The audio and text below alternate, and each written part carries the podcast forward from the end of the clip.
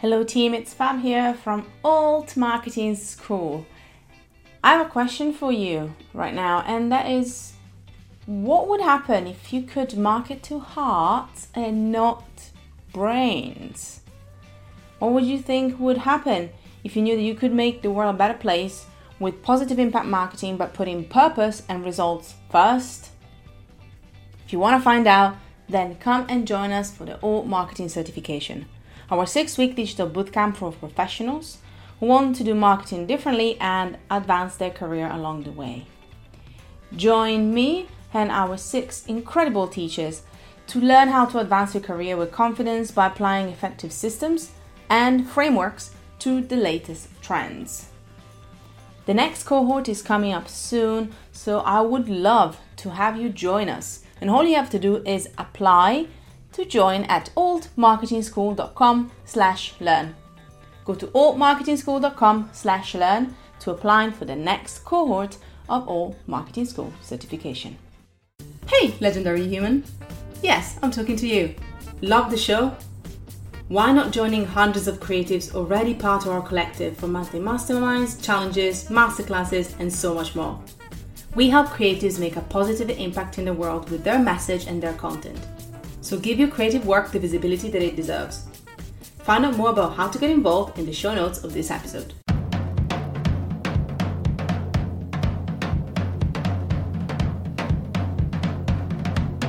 I had lots of problems because I would talk to people about SEO, Yeah. and then they would be like, "So who who are you, Meals?" And I'm like, "Founder and CEO, SEO, SEO, CEO." And they were like, Well, hello, Amy. Hi, Fab. How are you doing today? I'm good. How are you? I'm good. I'm good. I am excited to be back and to get with our podcasty friends and talk about all things uh, recipes and food today. But before we start, a little announcement. Our lovely Samantha is not working with the HBC anymore. Nevertheless, she's still a happy friend, which means please go and check Samantha Howe at Spoonful of Happy on her blog and uh, photography account, and you will definitely hear her back. Uh, we'll make sure that we come back every so often with Samantha and that we get on the podcast again. But uh, for now, if you hear me and Amy, don't despair.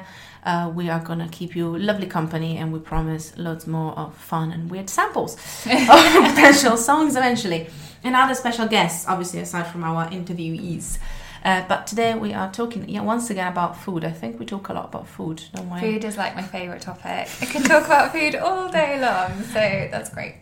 Have you got a good food fact for me? Oh my gosh. No, not on the spot. Um, There was one about peanuts, wasn't it?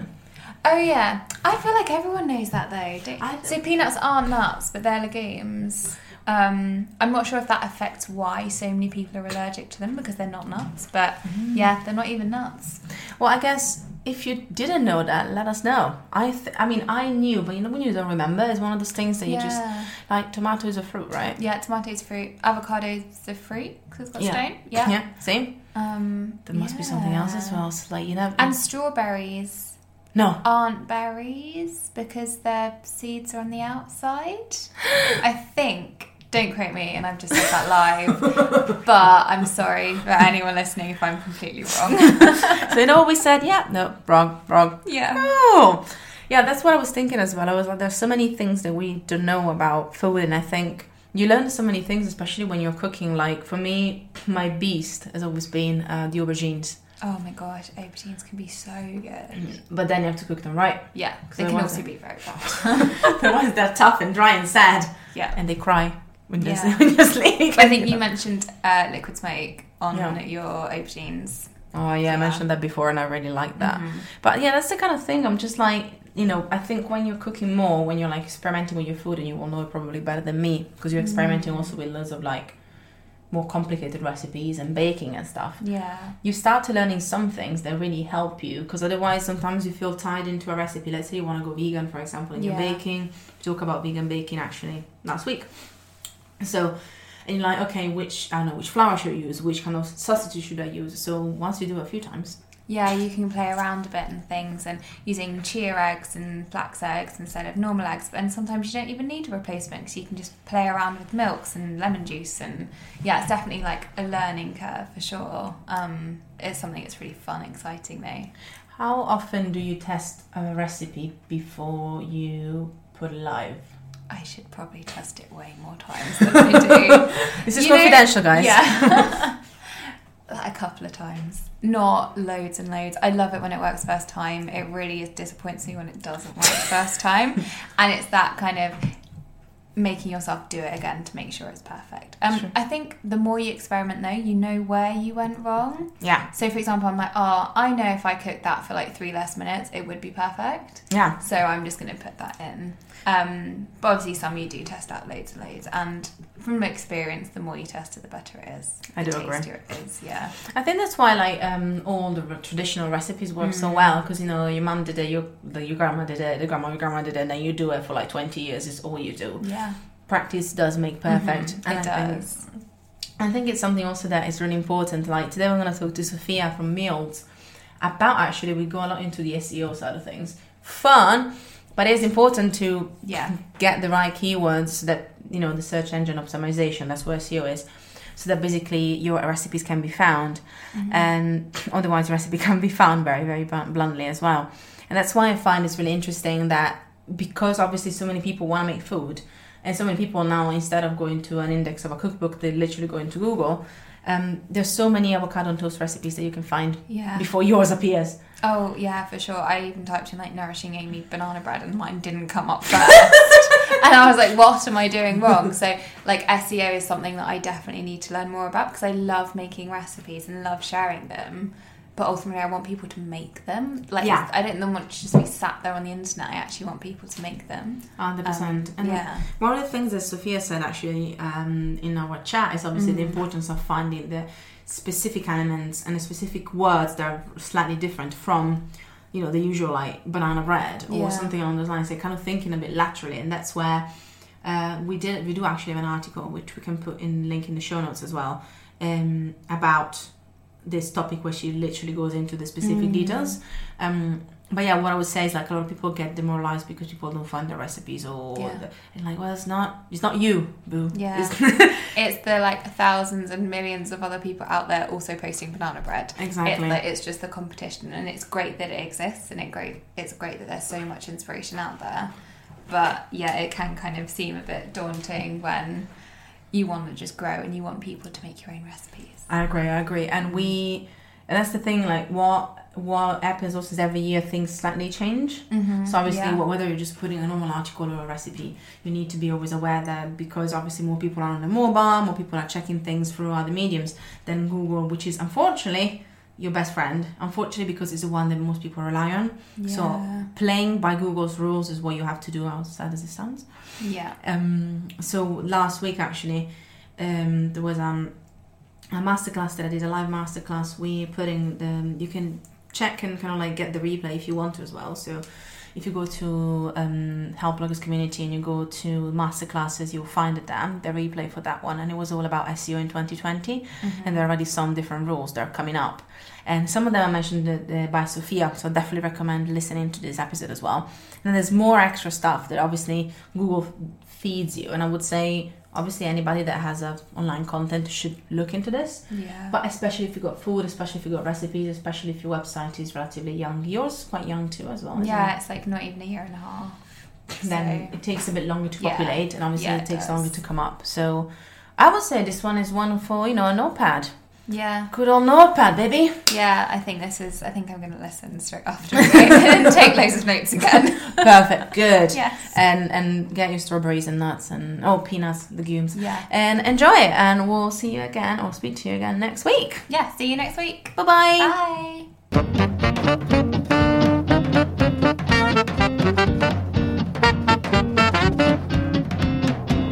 Again, it's just like you did. Um, was it your first talk, the one that you did? Um, proper talk, I suppose, um, at the event at Meals, or you have done some before. No, I've done some before, but it depends. So It- you're fine. You see, it's just Yeah. like you don't have to do it in front of people now. It's just me, my face, and the mic. yeah. Well, I did a lot of talks at uni as well because I used to work for a charity and a law firm and a health clinic as well. Wow. So like small projects as a uni project. Um, and I had to present all the time. Like for once, I actually had to present for like 400 people. Uh, but then it was very different. I think when I talk about meals, I get a little bit more, you know, like emotionally attached because I'm Yeah. emotionally attached to it. I'm a lot more nervous, and I'm like, oh, what if people don't get it, or what if, you know, like I don't know. I just become more nervous. I think it's because it's my baby. So I get just- yeah, no, I get that, I get that. Was it when you were doing um, the business uh, at uni? Is that what you were doing? No, that? well, I was doing a course that is called Entrepreneurship, Innovation, and Enterprise Development. So- handful, oh, Yes. mouthful actually. Yes, so there are like two parts. First part of the course is you work on your own business, like developing meals. Ah, And I so you develop. Oh, that's, yeah. that's really cool. And the second part is you have to work with other organizations and you have to learn from them. what was it? so Can you I'm- choose them? Yeah. Okay. Well, they they provide you with some a list of other companies that you can choose from, or you can choose whoever you want to work with, Oh, as long as they, of course, agree agree to work with you. Yeah. I'm gonna be with you whether you like it or not. Yeah, but I mean, you have to reach out yourself, and you know. Can you imagine just like sitting down in the office and be like, "Hi, I'm gonna be a new friend now. you can't get me away from me for three months." Okay, security. exactly. How did you to, How did you choose yours? What was there any any criteria that you went through, or you just kind of said, "I just like you"? When it came to the organizations they wanted to work with. Well, I really wanted to work with someone uh, in health. Yeah. So Hale Clinic is one of the most popular clinics um, in London, actually. Uh, and the Queen used to go there, and the, all the royal family goes there Oh, still. wow. So it's like you know, like very, very good. So I was like, oh, I really want to work with them. And then a fr- friend of mine knew the founder, Yeah. so he was like, oh, I can introduce you to them. So that was perfect. And then uh, the other one was a ph- pharmaceutical company, Yeah. and they were working on a charity project um, in Africa. Nice. Um, yeah, targeting people with HIV and creating an app for them that kind of gives them a community, and you know, to talk to other people about their issues, how they're dealing with uh, finding out that they have HIV or so on. Uh, so we were building the app. oh, cool. So that was like a technical part Yeah, I was gonna as well. say. So I tried to have a little bit of the industry knowledge in health, at least not necessarily food brands, but health, and then a little bit of technical experience as well, which was the app. Because I think what I like about, well, meals, but more about you, you behind it, is that there's always been a really in, an interest and an understanding of the UX side, user experience side. I feel like I say all the words and then I'm like HTML, CSS, UX. People like "Uh, English, please. So. Uh, Yeah, also on the user experience side and the technical side, obviously you have designers and people that help you out and they work around the clock for everything. But you are very knowledgeable.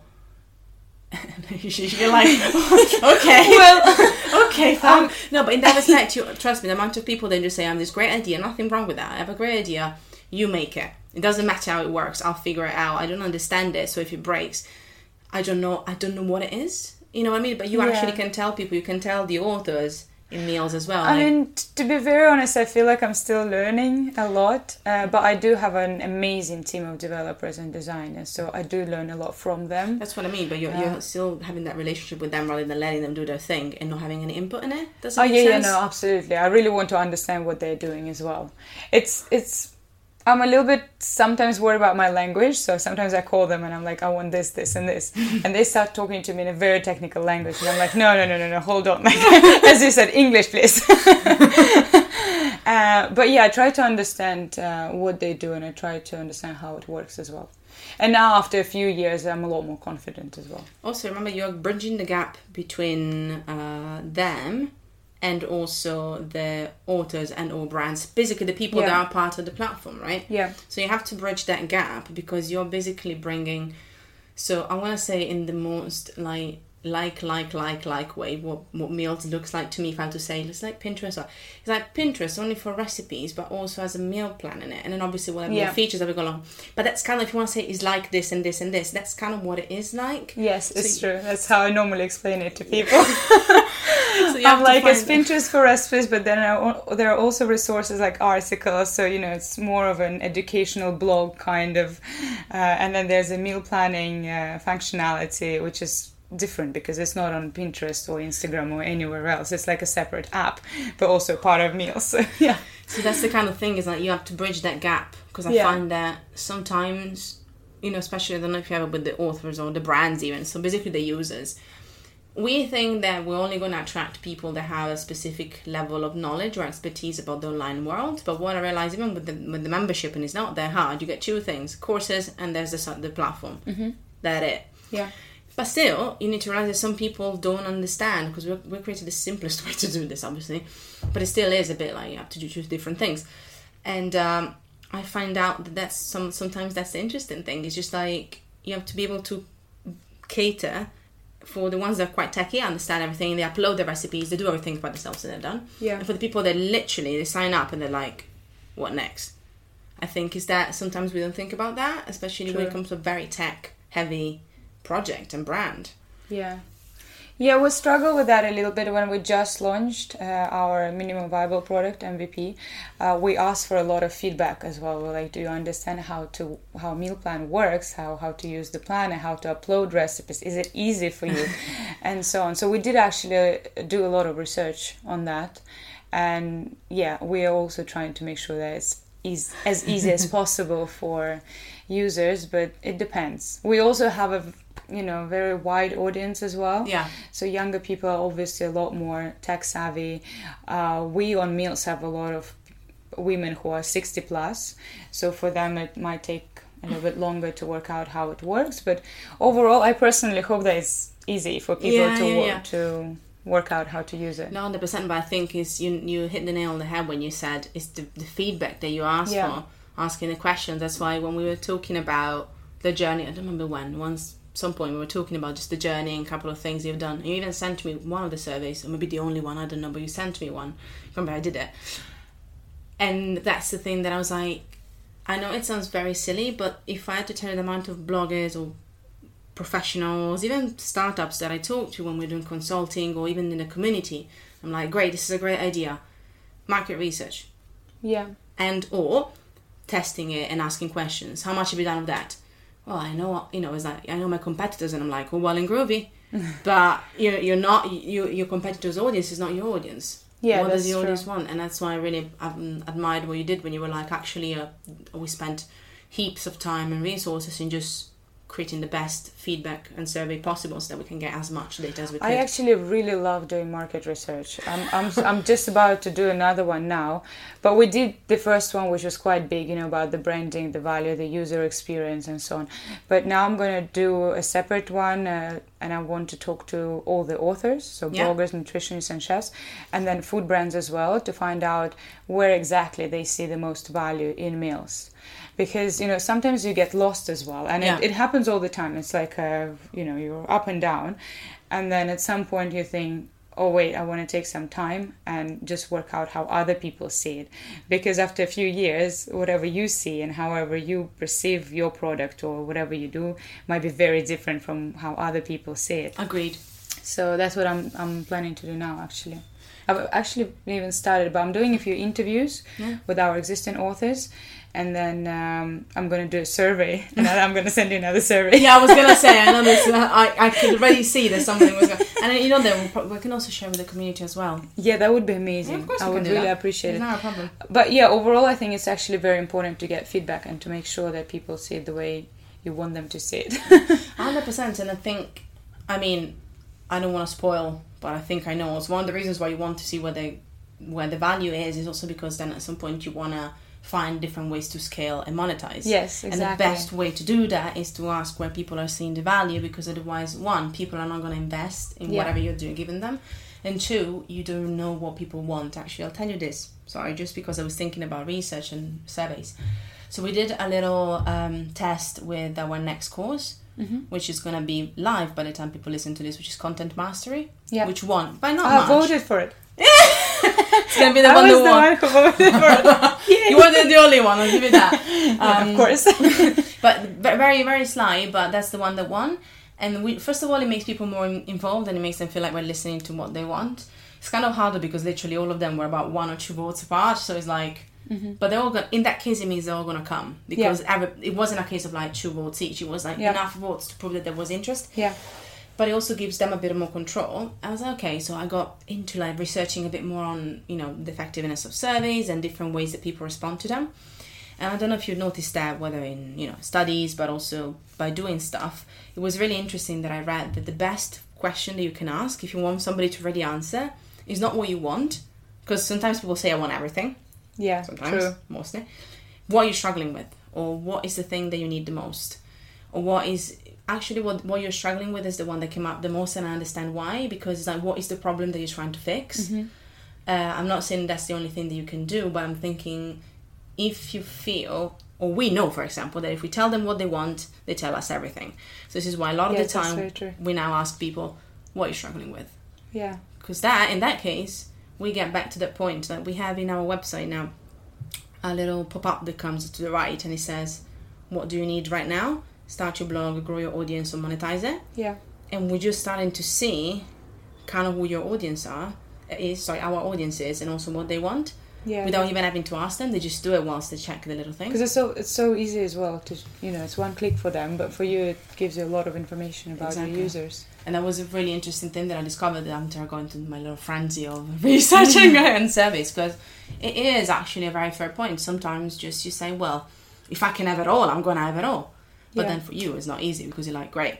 Yeah, yeah, no, that's true. Because we have to And I also have different parties as well. So priorities for bloggers will be different from priorities for food brands, for example.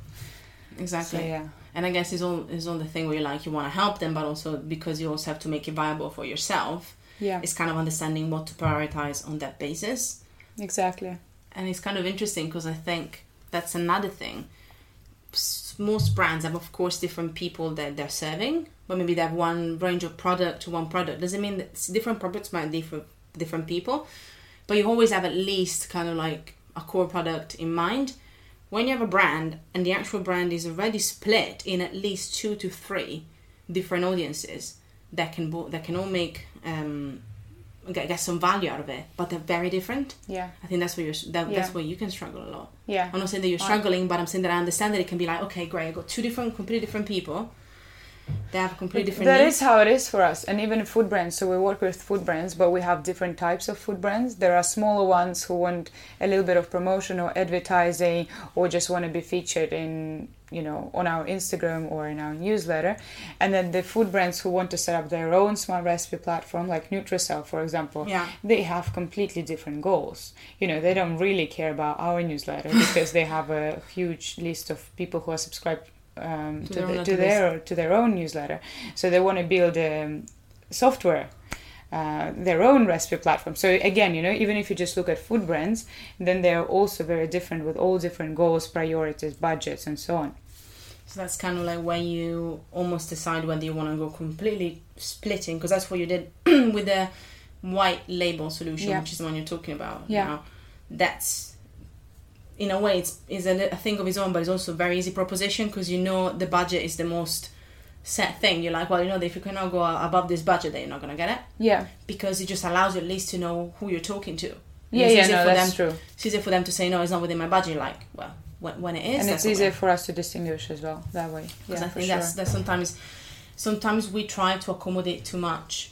If you know what I mean, Oh, I yeah, if you have a, you know, like for people because you want to help everyone, but because we also want to have it all, you know, and, and do this and this and that. And then at some point we're like, wow, that's too much. We have to focus on something. exactly, exactly. yeah. So, well, how do you find then the now the prioritizing? So obviously there's going to be the survey that's going to help you out as well. Um, how do you think that will be the next step after that, realistically speaking? Uh, well, realistically speaking, I'm focusing on working with food brands at Yeah. the moment.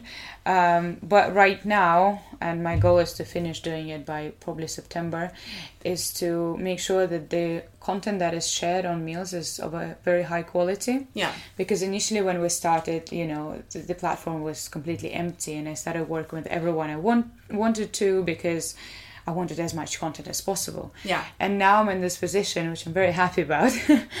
um, I can choose people to work with, and Yeah. I want to tailor the content a little bit more to make sure it's a little bit more um, healthy in general, targeted at more health conscious people.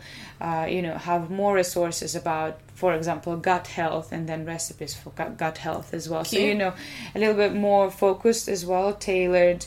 Um, so these are my two priorities: working on content, and that's where all the authors come in as well. And it's easy for me to talk to them about it. Yeah. And then on the side, um, my other goal that I already mentioned to you is try to help them monetize their content on Yeah. meals.com. At least try and do that. Yeah.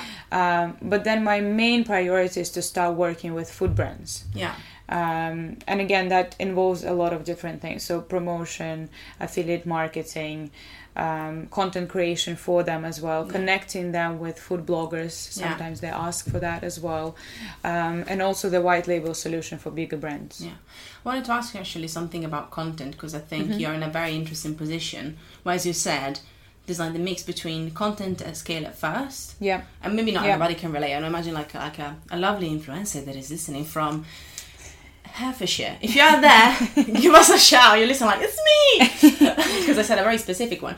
But and you know obviously you don't have to create that much content at scale, but I think it's interesting because there's this belief, I think, that it's very easier for us to get loads of content. But if you're a platform that is basically at the beginning based on content, it's not that hard. Even just sourcing the content, it's Yeah. a lot of work. And I think it's something that sometimes we don't realize, you know, in order to have enough variety, Yeah. you need to have a lot of people involved. And that's where you are basically, as you say, now you're finding the balance between acquiring new users and getting new people in especially that tier of people that are creating content Mm-hmm.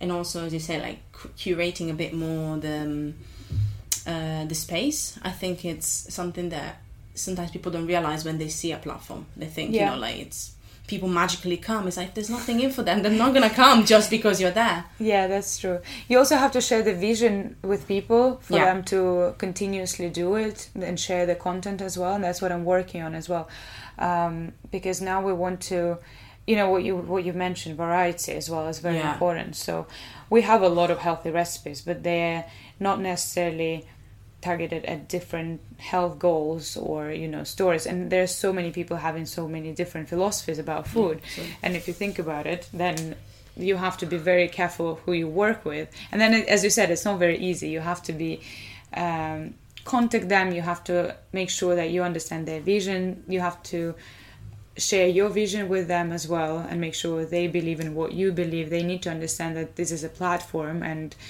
you know you can reach out to lots of people who visit meals.com Yeah. but you have to be very clear about your message. So not just share 10 random recipes and be like yeah i'm done. But That will be, do. yeah but be a little bit more clear about what you're promoting why you're promoting that wh- why your message is like that. And you know, in general i think the question why is very important on meals you know. Every time i talk to someone i'm like okay it's not just what you do and what and how you do it but why you do it share a little bit more about what, your philosophy behind it that's my favorite question Yeah. yes in the in the book like in well my first book it's called make an impact just in case uh, nobody knows what it is but that's what it is i've Uh, read it Yay! No, no, and the people that have it, they will be like, "Yes, I know," because I talk about why all the time. Like, Yeah, why is the yeah. most important question? Because that's really what people want to understand. Because then it also tells them your mission usually is made in order to help people. Again, that's a positive influence, I suppose. Therefore, if you want to help people, they want to know what's in it for them. So answering the question why really helps you make it relatable, I suppose. Yeah. As you say, otherwise there's no incentive for them to keep on coming. There's always the excitement. You get something new, you try it, it looks cool, and most of us, I mean, I'm guilty of that. You get excited about a new platform, you do all the things Yeah. all the time. Now, for example, to give you an example, I now write on Medium because it can happen by accident, but then I realized that you can make money out of it, like by literally getting claps, which is really cute. oh really you Yeah. get paid for that and get paid for the claps. Oh, I didn't only know only from members. So it's really cute. Ah, so okay. Medium is this writing, by the way, if anybody doesn't know what it is, is a writing platform that has been going on forever, but I never really looked into it too much. Um, and you can have your mini publications, which is kind of like mini collection where people can write as well. You can just post on your own profile, and people clap. But they introduced a paid membership, which I also pay, which is five dollars a month. Yeah, and I you do can- that as well. Yeah. So basically, if you clap my stuff, I get monies. So all the paid Oh my god, I didn't know that. You have no idea how generous I am because I like the button. You know, when you clap, Yeah. it's very, So it looks, it looks very cute. so I do it all the time. So if, if, if you decide to have your articles as part of the paywall, that's what it's called, uh, then whoever likes it, so I'll send you my profile if you want to like a few things. yeah, yeah, I'll clap. But no, it's, it sounds really silly, but it's a very sm- it's a sm- small things, but it makes a difference. Like I made last month, I made five dollars. This month, I made ten dollars, which means Yeah. I'm paying for my membership. It's fine. Yeah. But again, obviously, there are the people that say I made a thousand. It takes you years, or at least a couple of years, because you have to produce loads of content. But that's what I was coming back to. Is like I'm a writer, so I love writing, so I would do it anyway. At first, I got excited. I wrote a lot, and then, funnily enough, discovering about this and getting told about the the paywall kind of kept me going a bit because I'm like, well, first of all, it's brand awareness. Secondly, I'm writing, which I love doing. But thirdly, I'm also getting, you know, you get a bit of a little rush and like a little, um, I guess, reward from it. So it's just kind of combine the two things, and you have to have something that gets people interested, but then you have to get something, and you say that gets people coming back. Yeah. And sometimes the monitor incentive always works as well. So you know. whether we like it or not. Yeah.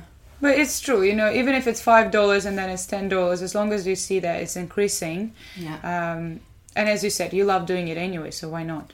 I think is the thing is like um, just telling you kind of another little example. You know, because you're part of it. I think you were the first one that signed up as well uh, for the marketplace, right? Yeah. That we're, we're, we're working on and stuff. And um, it was a funny conversation I had with somebody where they were like, I was talking to a brand, uh, so we get an- brands to apply, and sometimes they actually have a little demo. And they were like, oh yeah, I, I you know, I'd rather have less people, one brand, but very curated, just like you said. And then the other brand was like, ah, I think we're gonna wait. It was right like three months ago, so way, way at the beginning, in March, April 2019, just in case you're listening. Uh, I didn't know where it was. Um, and people were like, oh, well, actually, I want to wait until it's got more influences in. And the funny thing is that we've noticed that so far, funnily enough, the same ish people get picked for campaigns because the quality is better of the content, they're more proactive on it, and Yeah. they tend to apply for more campaigns. So it's almost an sometimes it's almost an illusion. So when we're gonna get ten thousand influencers, twenty thousand, what how many we're gonna get in, um, it will look better for people. But funnily enough, from the background, from the backside, we see that the most proactive, with better content, with actually even just better communication skills, to be honest, are the ones that keep getting work and again and again and again Yeah. because we also recommend them because we know that they're the best ones. So it's a funny one when there's a quantity. Sometimes you just need it because people kind of want it, but they think they want it, but it's not what they really want. What they want is the quality. Yeah, exactly. And it's but I'm, funny. I'm always very surprised about it. You know, you've had it too, though, I suppose. Yeah, yeah, yeah, of course. And people like, oh, what are the page views? What are the I don't know number of followers? And of course, it's important in a way. But then, what's really important is how good the the quality of the content is as well. And even if you have, I don't know, 500 recipes, which are amazing, it's probably for us. I mean, we share recipes. So for us, um, 500 amazing recipes with good photography and, you know, good description and healthy as well is better than 25,000 really, really bad recipes, for example. Same with number of authors. I would rather work with, uh, you know, not that many, but amazing authors we call them so chefs nutritionists and food bloggers rather than have a thousand of them and then share one or two not not so good recipes basically Did you have something similar to us, by the way? Whereas, as I said, like we got pretty much the same. Not of sounds bad saying the same people. It's not literally the same person, but we have pretty much a pool of people that are more active and therefore get more jobs. Do you have a similar thing when you've seen there have been some authors that have, for example, more page views or more recipes actually get kind of like loved, or is it literally like everyone and anyone? I'm just wondering if you also have seen a pattern of being like some authors are either more active or just more successful at getting. no no no definitely those who are more active uh, get more page views and uh, opportunities in general anyway Uh, so first they upload more recipes uh, on meals continuously as well. So it's not like once in a year, you know, when you just upload a batch of them and then that's it. You never come back.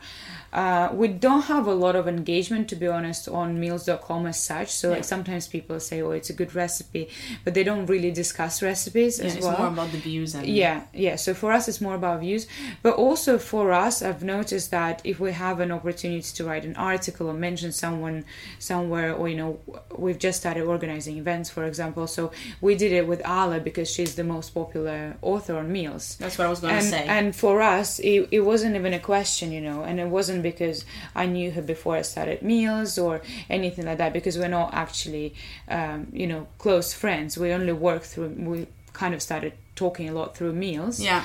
because of how active she was and because of the content that she shares. Um, so the first person I naturally thought of was her because I was like, it's easy for me to, to communicate with her. You know, her content is great. People love her. She uploads content constantly as well. Um, so of course I would want to work with her rather than with someone who shared even say 50 recipes three years ago and never came back to the platform. I think it's a very good point. That's why I wanted to give you give me an example because I wanted to reiterate again. Because again, there are going to be different people listening to this, and obviously some of them are the bloggers and the influencers. And whether it's an influencer platform like ours, whether it's Meals, anything else that you're using in order to grow your audience, even Medium if you wanted to start writing on Medium, or to make more money and or to work with more brands, we can create the tools, right? We are good at that. I mean, like humble brag. Both of us are pretty good at giving opportunities, but then we need to remember that you know they don't come by themselves. Even as as you said, even I will be more naturally inclined to suggest some of our, you know, or actually I actually suggested quite directly a couple of our bloggers for the event that we did mm-hmm. together in summer 2019. And that was because I knew them and I've seen their stuff, and therefore they come back to mind. So that's the thing. If you are a bit proactive because you really want to make something out of an opportunity and you're proactive in it, you will be rewarded by the fact that people will remember you. Yeah. And I think it's an important thing to say because you cannot expect everything to happen magically, as you say, just by posting once or by just signing up. Yeah. There's more And this is the thing about meals as well. So sometimes I talk to authors and I'm like, do you expect to get paid for your recipes directly on meals? And many of them, surprisingly, I'm actually very glad about it. Uh, many of them say that there are other opportunities that come through meals. So, say like Instagram, for example, if you don't sell something directly on Instagram, you still can get a lot of clients, you know, because people interact with you and not directly, but you you get a lot of opportunities through the community, through the platform itself, and so on. So it's the same. Exactly, and I think it's very important to understand because you are a great tool and probably the best tool when it comes to like food, especially now you're giving a bit more of a healthy food angle, but in general, like food bloggers and authors Yeah. and chefs. So you're the best at that. And I'm saying that again. Hashtag hum- humble brag number two. hashtag she didn't pay me for this, uh, but I did get a free um, oven glove, so you know, kind of count as payment, I suppose. Um, but that's the thing, you know, like if you think there's something that can really help you to grow your audience, again, make more money, whatever it is, whatever is the bottom line, you have to put some work in it. You have to put some commitment into it because the more, especially any platform grows, the more us poor people there are behind it. You know, we, you know, there's more people to talk to. There's more things. So, you know, just that activity just really pays off because you will be seen more. You, will, you people will know who you are. We have, for Yeah. example, in the platform, um, the marketplace, actually a rating system where the brands can rate the bloggers and the bloggers can rate the, uh, the influencers can rate the brands they work with, which is funny. Oh, that's very good actually. Both of them can. Yeah. Um, and obviously, just a small thing, but obviously, if you start getting ratings, you start getting little comments.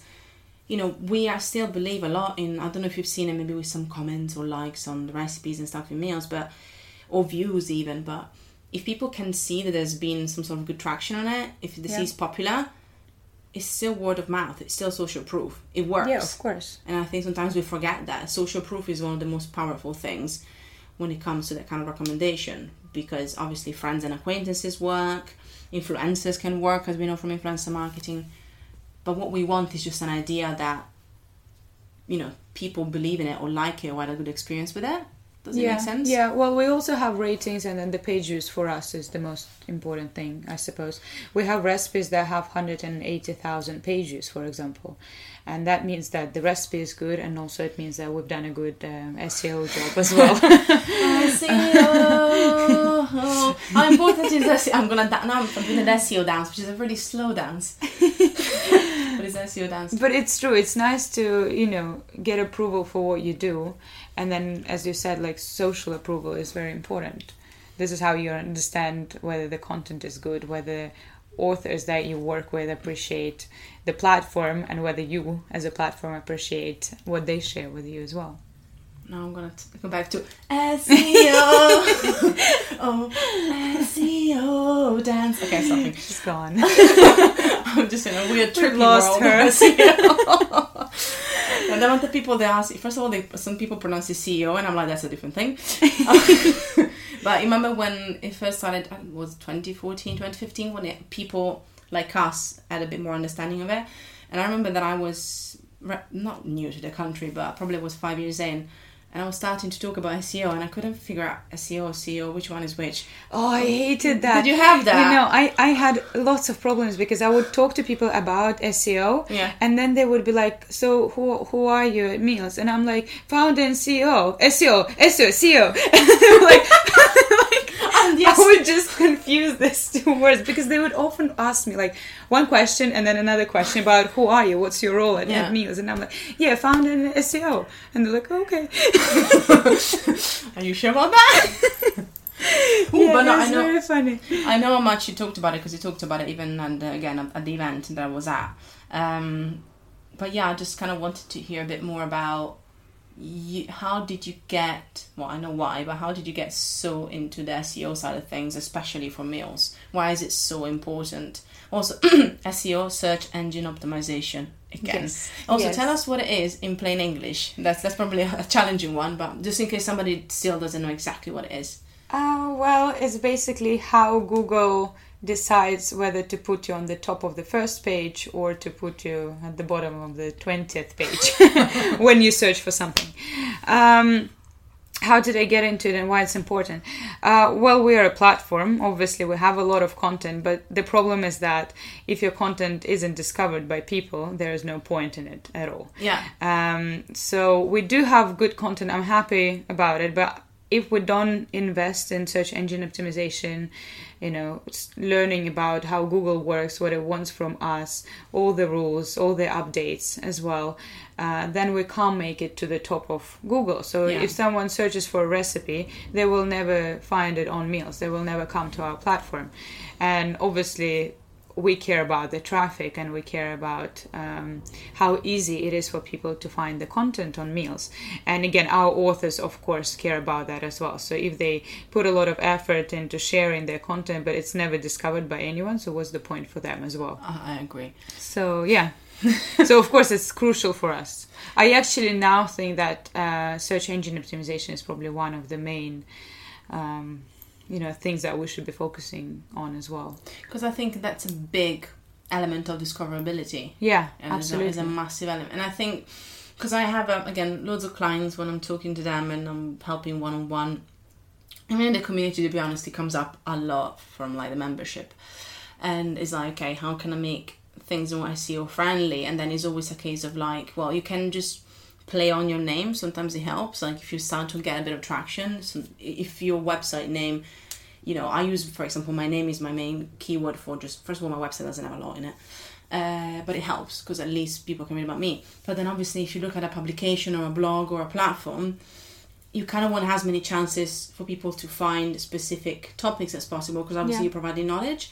And I think that's what people get really confused. And what I loved about your talk, which I'm going to ask you now about, is actually being a bit more creative and specific because sometimes you're like, you know, how to, okay, let me think, how to heal your gut. And that is literally the key word or key phrase. And I'm like, wow because you're already competing with so many other Yeah. blogs because it's also a case of how long the page has been living there how high your overall ranking how many people have been writing about it and how many people already have you know are at the top of the list and they literally have a blog post about that Yeah, and there are many other factors as well, like how many people talk about your blog and, and share the same link to your blog, for example, as well. So there are thousands of uh, factors actually. So I was thinking about how important, because I know it is, and I want you to tell me how important it is to just be specific or be clever, I suppose, about actually that's the keyword itself. Yeah, yeah, no, it's it's very important. So whenever we uh, do SEO, and for us it's actually a little bit harder because it's not just a website; it's a platform, and also the content that is on our platform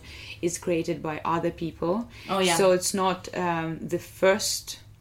How do I say first draft or kind of how first resource? Yeah. So very often they already share similar recipes on their blogs Oh, I already. see. So, yeah, I for, see. Do you know what I mean? So it's kind of like, it's kind of repurposed already once. Kind of, yeah. So Kind we of. have to we have to make sure that uh, it's still unique. So it's impossible for us to just you know ask someone for a recipe and ask them to just copy paste it because then we will be penalized for that, and it's going to be really bad for their first um, publication as well. So for their blog as well.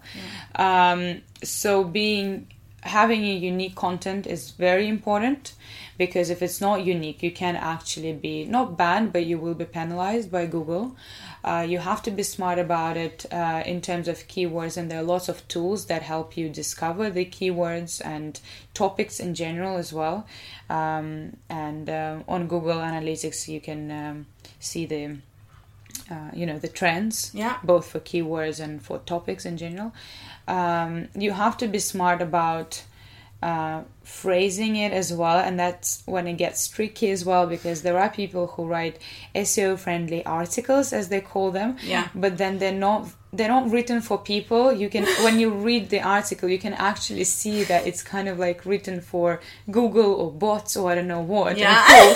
but you read it and you're like that's a very strange article like normally people don't really write like that Yeah, exactly. It's like, mm. yeah so again there is a balance you still should be writing for people um, but you have to use keywords in a smart way as well I like that. I think you gave loads of little tips in there. Like thing. One of the things I like that you mentioned in the talk, which I'm going to just talk about, because there was a massive um, in the Facebook group I'm in. There was a massive discussion about obviously repurposing an existing article on Medium, for example, but anywhere else. And I like what you said in the talk, which maybe you can expand on a tiny bit, which was what we do we make sure you said what we do we make sure that the introduction is unique is our introduction Yeah. and we actually give our own insights on the recipe yeah and um, why is that important and what you know why is that like, it's a small thing but why does it actually make a difference um, it makes a difference because it basically creates uh, unique content. So your so if the recipe is the same uh, on your blog and on meals.com, uh, recipes are not actually copyrightable, but the description of the recipe is what matters. So the better it is, the longer it is, and it has to be unique. So these three factors matter a lot. exactly Because if it's a unique content, then Google sees it as an additional, you know, a completely new um, post. because so many people like again and we've done it ourselves sometimes but so many people you know sometimes will say okay like i'll get your recipe i'll repost it fully instead of maybe putting the link and stuff. And and then again and then the other party goes like omg google is gonna come and it's gonna ban you and they're gonna take like the spanish inquisition with them. And you're like ah! There are ways it's just about being a bit smart and i think um i don't know obviously how much you outsource the seo side of things uh, but actually, funnily enough, a lady used to work for us, she asked me if I could recommend somebody, and she said, "Well, I was quoted like two thousand pounds just for like a basic SEO," and I was like, "I mean, obviously you can," but I said, every single time that you're writing something, you will need to make sure that at least is you know that there's some elements and rules. So I said, "Is it really worth a while for you to do that right now, or is it worth a while to at least trying to understand what the heck you're talking about, what it is, and how it works?"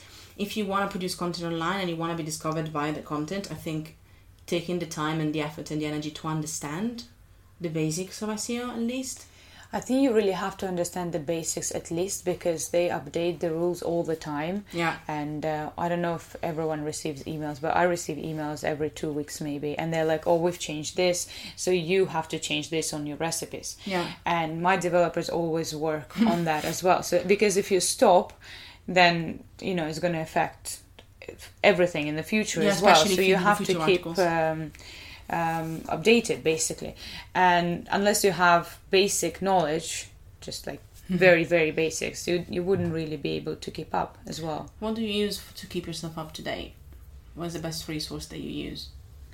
what do you mean well no i just receive emails from from them and they say oh we've detected a new issue or you Oh, know these, these are the Google new ones. yeah these are the new rules that you have to uh, you know comply with and so on so i always talk to my developers and i'm like listen guys we have to change this this and this but it changes all the time and that's what i'm saying like you have to understand the basics at least to be able to keep up because otherwise even when i just started every time i received emails like that like that i was like i have no idea what they're talking about Eh? but that's the thing. That's what I'm saying. Yeah. Is like I said to her as well. I was like, your, your website is new. You have literally no content in there now. You're in the best position to understand how things work, so that at least you can start with the right foot. There's nothing worse than saying I'm gonna go back and do t- one time. We have 1,000 articles in the magazine, 1,000 articles, and we're gonna refresh them all. So I always know a bit of SEO, and I always try to train whoever was responsible for it mm-hmm. to do it as much as possible. And I was like, if you forgot or if you didn't do it for the first month, it's okay. But now let's kind of like you know keep the basics at least in check. Because again, um, it makes I think, in my opinion, it makes a wealth of a difference. Even if you just do the small things that make an article green light for, for Google. It's just a small thing, but it just makes keywords and key phrases. The amount of people seriously that don't put the keyword and Yeah. the key phrase around, and I'm like, that's literally the most basic thing you can do. yeah But you know, it's not going to be discoverable, is it? It's just a Yeah. And also, it's important. I'm just going to add this uh, because you mentioned that the website was new for, for that later, right? Uh, it's actually very important how you build the website as well. Mhm. So I know that ages ago, if you did it on Wix.com, it wasn't actually very beneficial for you in terms of SEO. I think they're changing it now, or maybe they've changed it now. Uh, I don't know, but in general, it's very important how you produce the code as well. Oh, I see. Yeah, yeah, yeah, yeah. I So there's a kind of front end and back end, and this back end is also very important because even if you write unique articles, but the way your website is built um, is a bit dodgy or like very simple, you know, the architecture of the website is not a proper one, then it will actually um, affect your um, search engine optimization as well. To be honest, again, no offense to Wix, like I don't have nothing against the team, but it's the one that I least recommend whenever somebody asks me kind of build a website. I'm like Squarespace, I don't know how to use it, but I can say it's still very good. My favorite is WordPress because that's what I've done for the past 15 years. So Yeah. obviously I know it. Yeah, they are actually uh, good with SEO, I think. They have I'm not sure. I haven't really tried any of Mm. them, to be very honest. the plugins But- that they have that support it Yeah. they're so good they can literally change the google snippet how it's going to look Yeah. like and so they have very good ways and they're very easy to even cycle cycle it's kind of like another interesting way to say just basically help google find you so they're very yeah, easy and also kind of non-techy way that they can help you do that yeah, compared to others but yeah wix again as you say maybe i've changed but i just getting on the back end it gives me headaches so i don't use it myself yeah. it's just literally my personal choice but But it's just something for people to keep in mind as well. Hundred percent.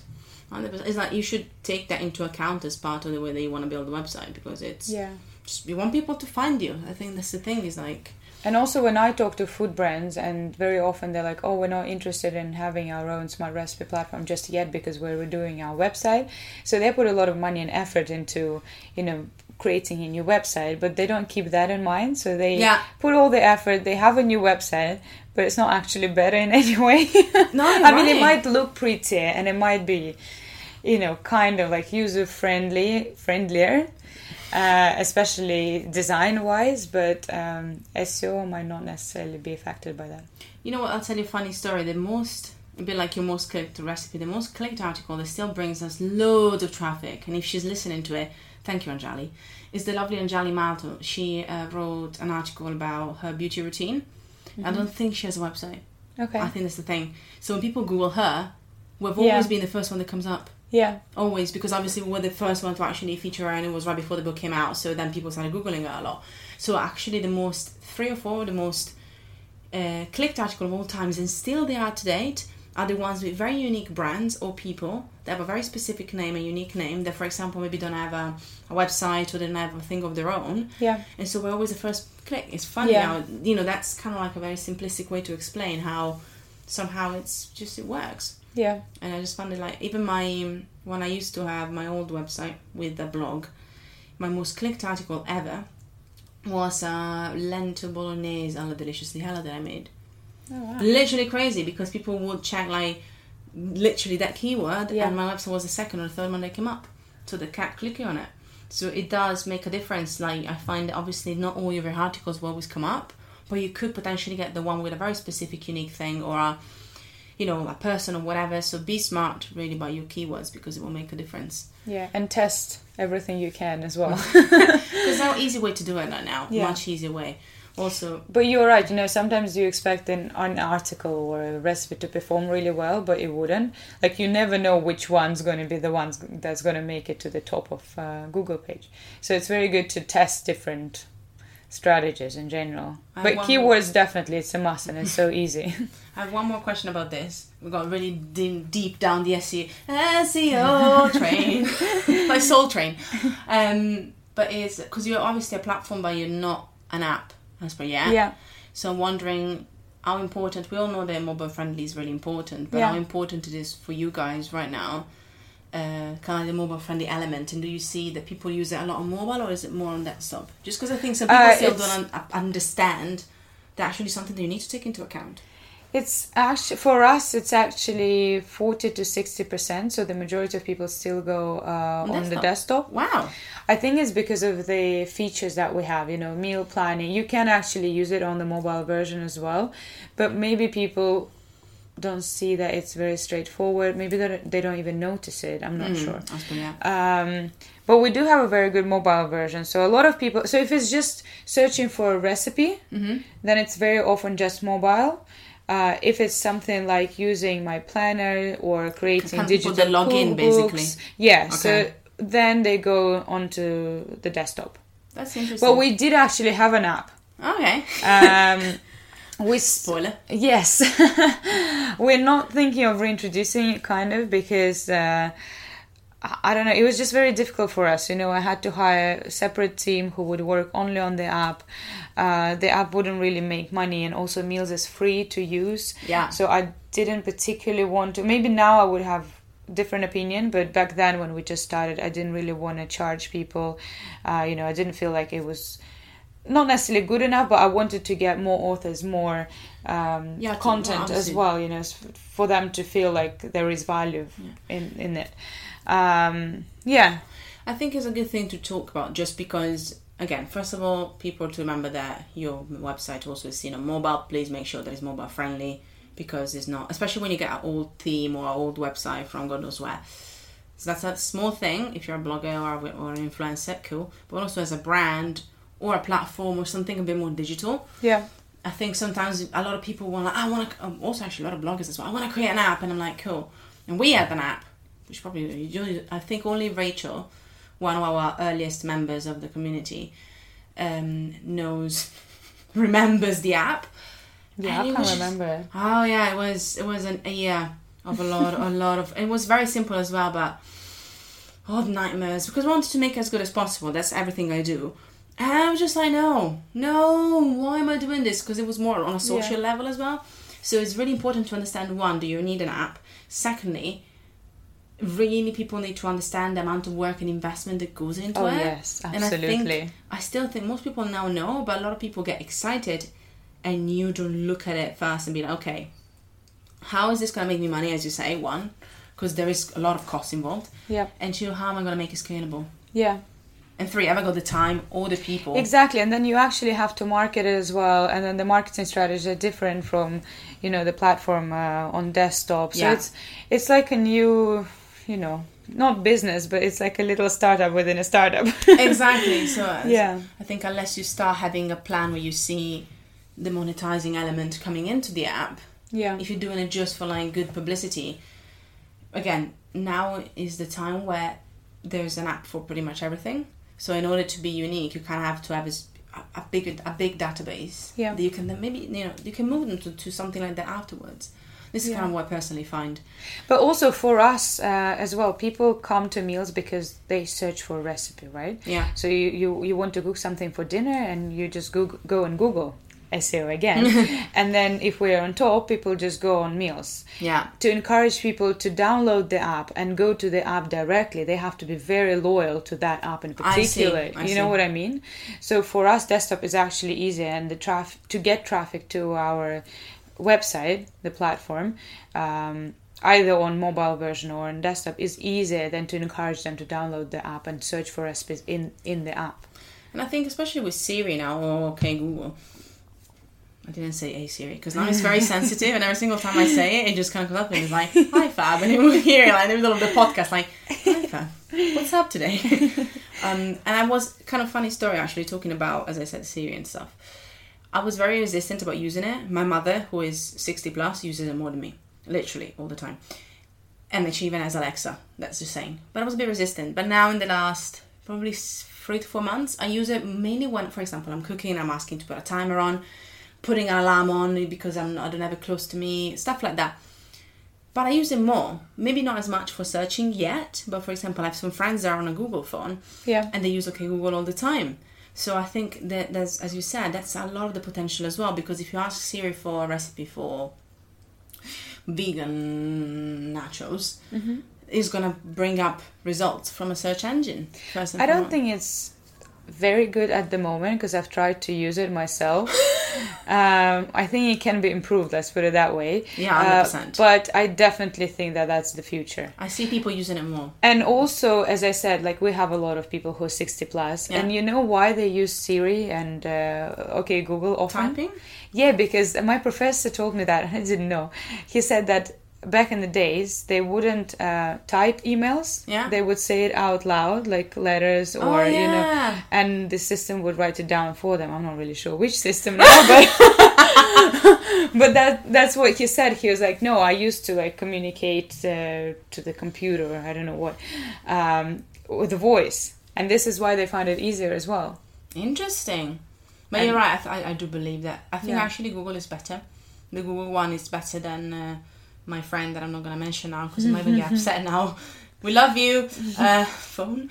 Um, but it, from what I've heard as well, Google is a bit better. Yeah, But still, as you said, there's probably room for improvement, and I can see only getting better. But because it's kind of like working towards like with that, and as you said, you're right. Like I even you know the obvious recipe place would be Pinterest sometimes Yeah. because you have. Even I, it's kind of funny. I save all this stuff in the boards, but then if I had to tell you that when I want to do something spontaneous for dinner, I go to my board. yeah. It's more No. likely I have one thing in my cupboard and I'm like, I need something for this. So I do understand. Yeah, I've done a lot of research about how people search for recipes as well, and uh, most of the time, in like eighty-five percent or even more, people just Google it. And that's So even thing. if they're very keen and save all the recipes on Instagram and Pinterest and even meals, very often still they will go to Google. Because I think that's a very important point, is like you do the research obviously about, as you say, value or monetizing or the way the platforms look and the way the platforms work. But also think about, as you say, if you know that there's a very specific way that people can find you, Yeah. understanding, because I guess that also impacted that that question, that research impacted how much time you spent on SEO because you understand. And it, again, people sometimes don't think about that. You don't, Yeah. you don't realize that understanding how people are looking for things related to you will, you know, will help them finding you in the first place. Yeah. I think it's different for everyone though. So, Yeah, but it is 100%. definitely important to find that one or five things that work really well for you, and then focus on that, 100%. or at least prioritize it. hundred percent, I agree. Um, now I have one more question. Is the last question, uh, and then all happily and merrily, uh, we're recording in summer. I am saying that because there's a tiny fan that is not switched off, and we're both looking at it. Like literally, you would look at the Holy Grail. So as soon as we're out, fan is gonna come up. And it's gonna rejo- joyfully wind us up and just gonna take a breeze, some sort of breeze. But yeah, the last question is, therefore, after my tangent, um, if you could a brunch with anyone, dead or alive, who would that person be? Oh, right now, I Yeah. would absolutely love to meet uh, Marion Nestle. Mm-hmm. It's a woman whose book I'm reading right now. Yeah. The book is called Food Politics. Nice. and she's a nutritionist and she's in public health uh, you know making a lot of impact uh, with government regulations about food and um, yeah it's very in- i would love to talk to her because what she writes is very interesting and she studies how food brands do marketing and how how they promote the message and why we actually eat what we eat I see. and it's very often not because you want to be healthy or even you've read an article or i mean to a certain extent not even your will as well it's how governments um, governments share the message about what you should eat as well so it's very interesting it's basically food politics and at the moment i'm just obsessing with her and you know every uh, all the research that she's done and all the books that she's written so i would love to have brunch with her oh, I- there are many other people though but right now it's her right now it's you, baby. yeah and she definitely have a good spot for lunch. That's for sure. Maybe like she would be like, "You see that? That's how they're doing." it. You're like, "Okay, Marianne, let's just order food now." Yeah, I'm sure. she sees it in a completely different way from us. But that's the thing, that I think when you're so aware of it as well, you can see it Of course. so clearly, and you're like, "Okay." But the book is very interesting. I actually advise everyone to read it because even when you read it, you're like, aha, wow, never thought about it. and now why- I see things differently as well. That's amazing. Well, my darling, thank you so much for being with us today. Thank you. Thank you so much for sharing your knowledge. It was amazing. Thank you so much. Thank you. Thank you so much for listening to this episode of the Make an Impact Show. For more info on the HBC, head to our socials at hbloggers.com or go to our website, healthbloggerscommunity.com. Now get out there and be awesome.